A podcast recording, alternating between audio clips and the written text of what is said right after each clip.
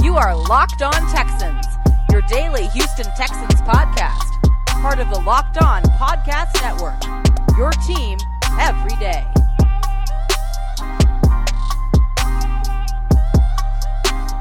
Hello, everybody. Welcome into your latest crossover special here on the Locked On Podcast Network. I am Evan Sidery, the host of Locked On Colts, joined by John Hickman, the co host of Locked On Texans.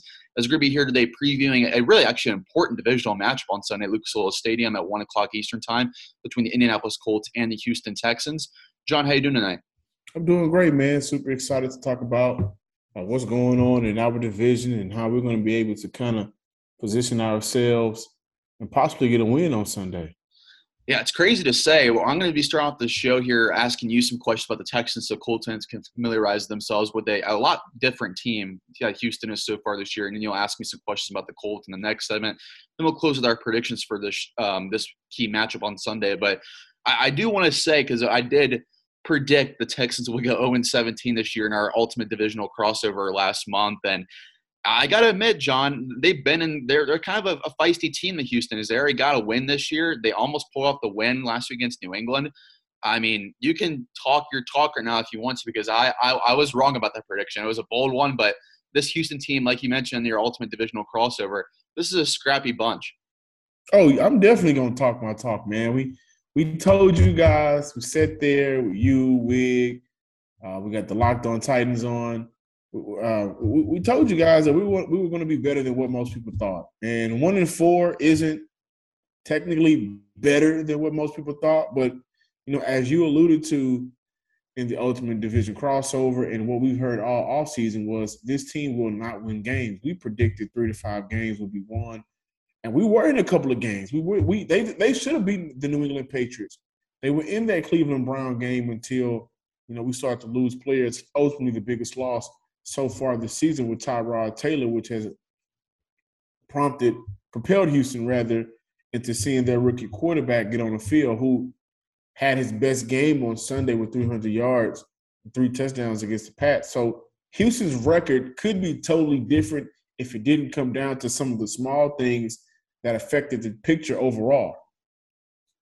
Yeah, let me ask you real quick about Davis Mills because I know a lot of Colts fans out there are probably wondering who exactly he is. He's their Houston's third round pick this past year. And he's actually outside of the Buffalo game. Um, he had four interceptions in that game. But this past week, 21 of 29, 312 yards, three touchdowns at 141 QB rating. Easily his best game as a pro so far. What's been your assessment of David Davis Mills, John? Because – he's a guy to me. It feels like they're really um, he's taking the easy routes. He, obviously, the offensive line's been banged up a little bit in Houston as well, so the timing isn't really there. They're missing Nico Collins as well, who's supposed to be a top weapon for him this year. But all that being said, what's been your assessment of David Davis Mills through the first five weeks of the season? Because he honestly, all, all all things said, with those circumstances, he hasn't been that bad. Right. I mean, I, I think he's been the best rookie quarterback so far this season, if not one, the number two only to Mac Jones. Right. Uh, Davis Mills right now, he gives off that this is my 15th start since high school, which it is. It's only his 15th start since high school. And so he's still going through the learning curve. He's still going through the process of understanding defenses and reading defenses and trying to go through reads and then overall catching up to the pace of the game. He was put in a bad position when he played against the Buffalo Bills. I thought he was put in a bad position when he had to start against Carolina, but that was a better version of Davis Mills compared to the Buffalo Bill game, where they were completely unable to sustain drives. But one thing about Mills is what we were able to see a little bit on Sunday was he has room to get better. He's where you want him to be as a third round rookie quarterback. But I love the fact that when he got out of the pocket, he kept his eyes downfield and ultimately made plays downfield with his arm. So he does have the arm strength and we actually saw a time on Sunday where he actually was able to put the ball in a in the spot rather where only his receiver was getting was able to get it. But he's just going through the learning curve right now. When you're only 15 games into your football career since high school, you think of how many years of not being able to play as much as you should have that you missed. That's going to play a huge part in the development or timing through the process of progressing in Davis Mills looking at these weapons too for Houston, uh, Mark Ingram is their leading rusher with 212 yards and 68 carries. You also have Phillip Lindsay back there and David Johnson, sort of just uh, how they're splitting those reps so far at running back. It's mostly been the Mark Ingram show back there. But then Brandin Cooks, very high volume so far, John, 44 targets in five games. The next highest wide receiver currently in the roster is Chris Conley with 10 targets. So, what's been your thoughts on the Texans' utilization of their offensive playmakers like the running back distribution, and also Brandin Cooks, who looks like a legit wide receiver one so far in the Texan system. Disappointed, man. I'm, i have been really disappointed outside of Brandin Cooks, just like everybody else has. Uh, simply because throughout the entire offseason, uh, Houston had playmakers, right? They brought in Anthony Miller. Now he's gone. And the reason why he's gone is because they wanted to make sure that they had time for Danny Amendola, which was said, but ultimately overall, he wasn't a fit in their locker room from what we are getting here out of out of our own sources and reports here. He just didn't fit. Um, and what Houston believes is if you're not going to come in and fit what we want to do, game in and game out, then there's no reason for us to keep you, which is ultimately why he and Houston didn't work. When we look at the tight end position, that's another group overall that we wanted to get more out of. And we've seen flashes throughout the first five games, but none of it has been consistent.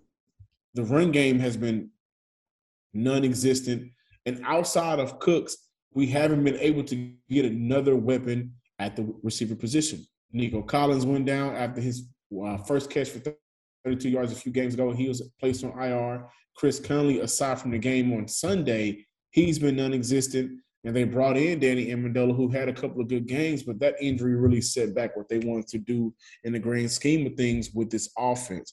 Houston has to find a better way, especially playing with you guys. Uh, and I think you're getting Ty back, but Houston has to find a way to get other playmakers involved in this divisional game. Last point here, John, before we dive over to the Colts talk of this crossover special in the Locked On podcast. And we're going to head on the defense really quickly because Charles Omenihu is their leading sack guy at three. You also have Jonathan Greenard who has two. But then Christian Kirksey, Zach Cunningham, they've flashed a little bit of linebacker. Lonnie Johnson's like he's improved so far in his second season. What's been your thoughts on this defense so far throughout their first five games? Uh, well, quick correction. Um, not Charles Omenihu, but Whitney Mercilus leads the team in sacks right now with three. Uh, okay. Charles Omenihu has, I think, has a half a sack. But the defense right now is, is what it is. Like they're much improved from last year. No, no doubt about it. And one thing that we like about this defense is it's a very bend don't break style of defense. Outside of that Buffalo game, you know, they were able to hold Carolina to 16 points much throughout that game. You know, and the game ended up being, I want to say 23 to 9 or something along those lines. So they fare well against Carolina. They fare well for the most part against uh, the, the Jacksonville Jaguars and they fare well against, for the most part, against the Pats and Cleveland. They're faring well. They're they're causing turnovers, which is what we wanted. As you mentioned, with Lonnie Johnson, he has his first two interceptions of the year, actually of his career. Justin Reid coming back healthy, he helps his defense out, and everybody flying to the ball.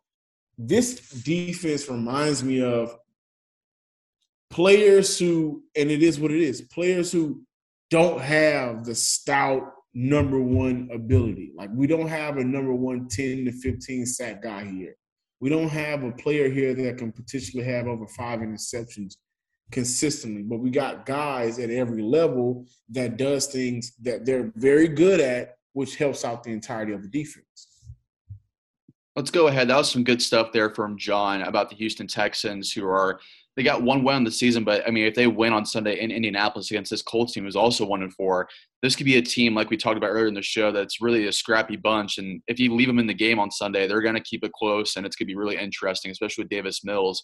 Looking like he's starting to turn the corner a little bit from what we saw on Sunday against the Patriots. But let's go ahead and dive into part two of our crossover special, going over some questions about the Indianapolis Colts. We'll be back here in just a minute after a quick advertisement break. With every increasing number of makes like Fiat, Kia, and models like Pacifica and XT5, it is now impossible to stock all of your parts you need in a traditional chain storefront. Why endure often pointless or seemingly intimidating questioning and wait while the counterman orders the parts on his computer, choosing only the brand his warehouse happens to carry? Come on, guys, we can do better than that. You have computers with access to rockauto.com at your home and in your pocket. One reason to repair and maintain your car is to save money that you can use for other important things like mortgage or food. Why would you choose to spend 30, 50, or even 100% more for the exact same auto parts at a chain store or new car dealership? For example, the Delphi FG 1456 fuel pump assembly for a 2005 through 2010 Honda Odyssey cost 353.99 at Advance, a big chain store. But it only costs 216.79 at rockauto.com. Chain stores have a different price tiering for professional mechanics and do-it-yourselfers. RockAuto.com prices are the same for everybody and are reliably low. RockAuto.com always offers the lowest prices available rather than the changing prices based on what the market will bear, like airlines do. RockAuto.com is for everybody and it does not require a membership or account login. Go to rockauto.com right now and see all the parts available for your car or truck. Write locked on in their How Do You Hear About Us box so they know we sent you. Amazing selection, reliably low prices, all the parts your car will ever need. RockAuto.com. All right, we are back for segment two of our crossover special here. I am Evan Sidery, the host of Locked On Colts, joined by John Hickman, the host of Locked On Texans. John, I'll give you the floor here to ask me some questions about the Colts, who have been, I have to say, probably one of the more disappointing teams in the NFL so far this season. Absolutely. And here's another jab. We actually lead the division. Uh, well, we're number two in the, in the division. The Colts are number three because we have that division win. And I can't wait to keep I love being able to rub this in the faces of you, you guys with the Colts and the Jaguars because we told you so. But I do want to talk about Marlon Mack and the rumors that he may be on the move to Kansas City, which would be odd. You'd be helping out a potential Super Bowl contender at, at a very important position. Has he just grown weary with his, you know, kind of position and how he's being used, or does it make more sense to get him off go ahead and get off of his contract. What's going on with Marlon Mack right now? Yeah, so with Marlon Mack, I, when he signed his one year, $2 million deal in the offseason, it was an expectation of him just sort of rehabbing in Indy, being the running back three. I don't know if Mack expected he'd be getting more carries, but this is the Jonathan Taylor show. This is the Nyheim Hines show in the passing game. Marlon Mack is just a change of pace back at this point. He's, he's the RB3 in this loaded running back room. And if Marlon Mack thought it'd be different, then I just think he misjudged coming back to Indianapolis because Jonathan Taylor showed last season that he's on the cusp of stardom at running back. He showed that on Monday against the Ravens. Nyheim Hines, when he's utilized in the offense, he looks great as well as just a Swiss Army knife in the passing game. Marlon Mack, I mean, he's expo- he's expendable for this Colts team, and they could be sellers. This could be a thing where looking ahead, maybe to trade deadline, you could see his team maybe selling off some pieces like Marlon Mack. You can get like maybe a fifth, sixth, or seventh round pick for him. Even though it is to Kansas City, I think the Colts might be showing at this point that they're ready to sell, maybe get some draft picks for some guys that aren't in their long term future. And Mack did show on Monday against the Ravens that he still has some juice even after the Achilles injury. So if they can get a fifth or sixth round pick for Marlon Mack, I think that's a good deal for the Colts. Uh, give Jonathan Taylor more carries in this offense. He deserves to be the bell cow of this unit. And Mack although he's been a great Colt, I think he's better utilized elsewhere in a situation where he gets more touches for himself to boost his value as an upcoming free agent. I want to move on a little bit to the defensive side of the ball, Evan. Looking at the losses of you know Xavier Rhodes and Andrew Sendejo for Sunday, because I believe they're in concussion protocol. How will this defense be affected? Yeah, I mean, this secondary is quite frankly been awful so far this year for the Colts. And now you're going down to seeing Rock Ya-Sin being out. Khari Willis has been in out of the lineup just with inconsistencies and injuries as well at safety. Julian Blackmon's really been the only healthy defensive back for the Colts so far this year. And he's been playing up and down. He had a great game on Monday, but outside of that, it's been a really rough showing for him. Xavier Rhodes has not looked the same either. Back to when he was in 2019 at the Vikings, he looks more like that version instead of the 2020 version, which is not a good sign for this Colts cornerback room. But I mean, if they're missing all these guys on Sunday, I mean, Rock Ya-Sin didn't practice today. Like you mentioned, Sendejo and Rhodes are in concussion protocol. They didn't practice today either.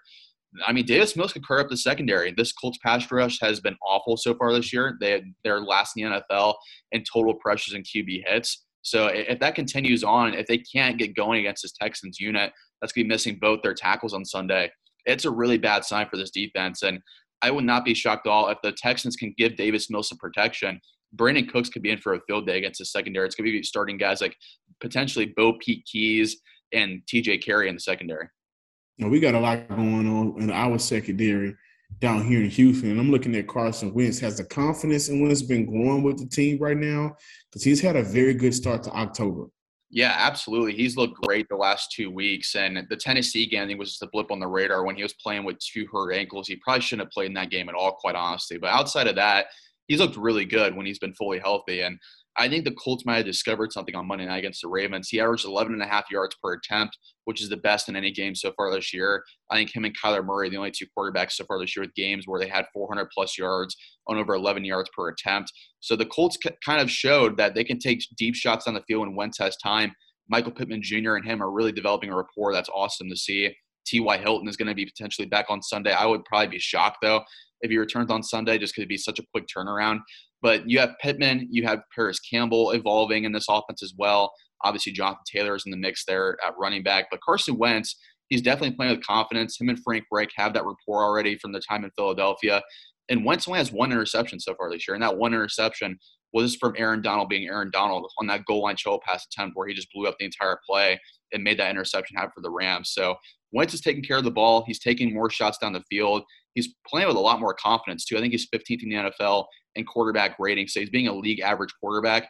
If this continues, I think the Colts made a right move to get Wentz, but we'll have to see in this soft part of the schedule coming up for the Colts where they have five games against teams under 500. If Wentz continue this upward trend, I think the Colts are going to be in a really good spot here in about a month or so. Lastly, before we move on, Jim Irsay believes this team will win two chips in this decade. Is that a possible fact or fiction, seeing how this franchise is set up currently? Oh man, uh, I would probably say right now, I think Jim Irsay, you love the confidence there, but I think he's kind of way off base on that one. Just because, I mean, they're one and four so far this year. They have had a really tough schedule in the first five weeks of the season against five teams of winning records, but it's really been just a worst case scenario so far for the Colts this year, unless they believe Carson Wentz could be an elite quarterback, which is a possibility. We don't know just yet. But if you find your quarterback of the future, if you can keep drafting and developing guys. I think Pittman is going to be a star wide receiver. Jonathan Taylor's already a star running back. If you keep improving this defense, you'll have to see if Kwity Paye could be a, a good pass rusher long term. I think it's very optimistic, but maybe like three or four years down the road, if the Colts can, can continue to develop these guys, it, it could happen with one Super Bowl. But de- definitely two Super Bowls is a little off base right now in the next nine years. All right, guys, I can't wait to dive into the predictions for Sunday's matchup. But first, I want to let you guys know about how all the football teams are back on gridiron for the football season. And as always, BetOnline is your number one spot for all of pro and college football action this season. With a new updated site, interface, even more odds, props, and contests, BetOnline continues to be the number one source for everything football. Head to the website or use your mobile device to sign up today to receive your 50% welcome bonus or your first deposit. Don't forget to use promo code locked on to receive your bonus. From football, basketball, boxing, right to your favorite Vegas casino games, don't wait to take advantage of all the amazing offers available for the 2021 season. Bet online, where the game starts now. Thank you for making the Locked On Texans and the Locked On Colts your first listen every day. Super excited for Sunday's matchup. We will see who will come in second and third when the clock hits zero. Now make your second listen to Peacock and Williamson NFL show. Brian Peacock and former NFL scout Matt Williamson give you the expert NFL analysis in less than 30 minutes. It's free and available on all platforms. John, some sports guy Hickman back here with Evan Sidery of the Locked On Colts. Evan, so I'm looking at this Sunday's game with a lot of expectations, and I'll tell you why the Tennessee Titans haven't necessarily ran away with the division, and they're having a lot of issues on their own. And I think that you guys, especially with the talent that you have, and you don't have a first year head coach, and you don't have a rookie quarterback that may or may not, even though we heard today that David Culley announced Tyrod Taylor, when he's healthy, he will be the starting quarterback. But you got a Carson Wentz who has shown that he can be successful in this league aside of those bad years in Philly. So I'm looking at this as a very important game for both teams. This will prompt the next team to be in that second place and really maybe start building towards maybe dethroning the Tennessee Titans at number one? Do you think that's a possibility for you guys right now? Yeah, it's interesting because I truly think that if all goes well for the Colts next five weeks, they play obviously the Texans on Sunday, but then after that, they play against the 49ers on the road. It could be without Trey Lance and Jimmy Garoppolo in that matchup. And then you also go ahead and play the Jets, the Jaguars, over that stretch as well. But then you look at Tennessee's schedule; it's a it's a murderer's row. They play the Chiefs and the Bills in the next two weeks. They play the Colts in between that as well, and they play the Saints. So they could be in a position where the Titans could lose the next four of their five games, and that could put either the Texans or the Colts in an advantageous spot here down the stretch heading into Thanksgiving because the Titans are not going to be a team that's going to be running away with this division with how their schedule sets up. Uh, so this is a game on Sunday, John, where whoever wins between the Texans and the Colts is going to be in a really good spot heading into the month of November because whoever may be winning this game, it's going to be in a really good spot against this Titans team who has probably the toughest schedule in the NFL over the next month of the season. So let's talk about the game and let's get our predictions. I'll let you start. What do you believe the score would be? Maybe some stat lines or storylines when the clock hits zero on Sunday.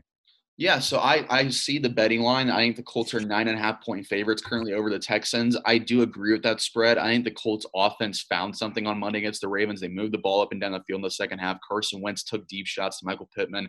Parris Campbell was involved. Jonathan Taylor was involved as well. I think that the key to this matchup, though, is going to be the pass rush because this is a game where they should be able to get back right. If not, I think this team's in trouble because the, the Texans, like we mentioned, are going to be without Laremy Tunsil on Sunday. He's out with an injury. Same with the right tackle as well. So they're missing both their tackles. So this is a game where whether it be Kwity Paye or even Al-Quadin Muhammad or DeForest Buckner, Tyquan Lewis, any of these young pass rushers, they got to get going on Sunday with a beat up Texas offensive line. So I expect them to maybe get back right in this game, get that going, and get some pressure on Davis Mills. I think the offense move the ball up and down the field against this Texans defense. So I'm going to go 31 13, John. I think it's going to be a game where the Colts really kind of establish themselves, get back on the right track, and get the two and four on the season. But if they keep if Houston stays around this game, if the Colts allow them to stay around, this could be a game come down, comes down to the very end. And that's when the Colts could be in trouble. But I'm going to go 31 13. I think the Colts pull away in the second half of this game. You know, I'm looking at this team, the Indianapolis Colts, that's allowing nearly 26 points per game. And I, I think there's an opportunity here for Houston, who played a very good bend don't break style of defense in New England. I feel like they have an opportunity to put points on the board. And I, am very curious to see how confident will they be the second week in a row with Davis Mills, who lit New England on fire. And so I think this is a situation where I, I think Indy will pull this game off, but I don't see it being by what do you call it, 30 to 13. I don't I don't see that. I think this is gonna be one of those 27 to 23 type of games. You know, I do not trust Houston's run game, which is why I believe that Davis Mills will be prepped and primed for another big game to showcase his arm and really attack your DBs. That's why I think we have an opportunity to win. I think this is a prime game for Brandin Cooks, a short, speedy receiver that can cause so many issues for any type of DB. And then getting Chris Conley finally into a groove of things in this past game, I think will help out his confidence as well. So I am picking the, uh, I'm sorry, not New England. I am picking the Indianapolis Colts to win this game, not by a lot. Listeners, 27 to 23, Indy. And I can see a scenario where if Houston stays consistent throughout four quarters, they actually can win this game. I think consistency, clock management, bad coaching, questionable coaching rather, has cost Houston two out of the last three games. I think it changes. It could change on Sunday, rather.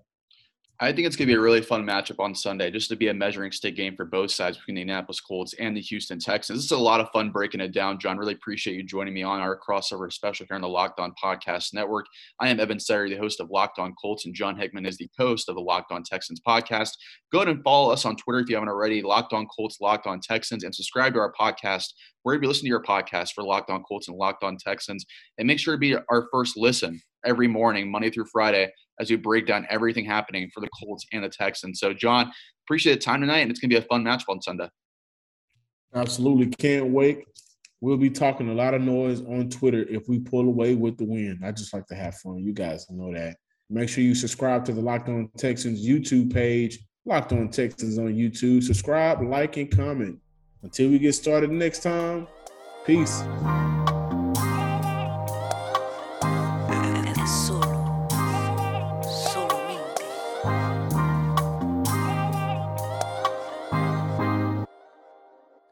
Are Locked On Texans, your daily podcast on the Houston Texans, part of the Locked On Podcast Network. Your team every day.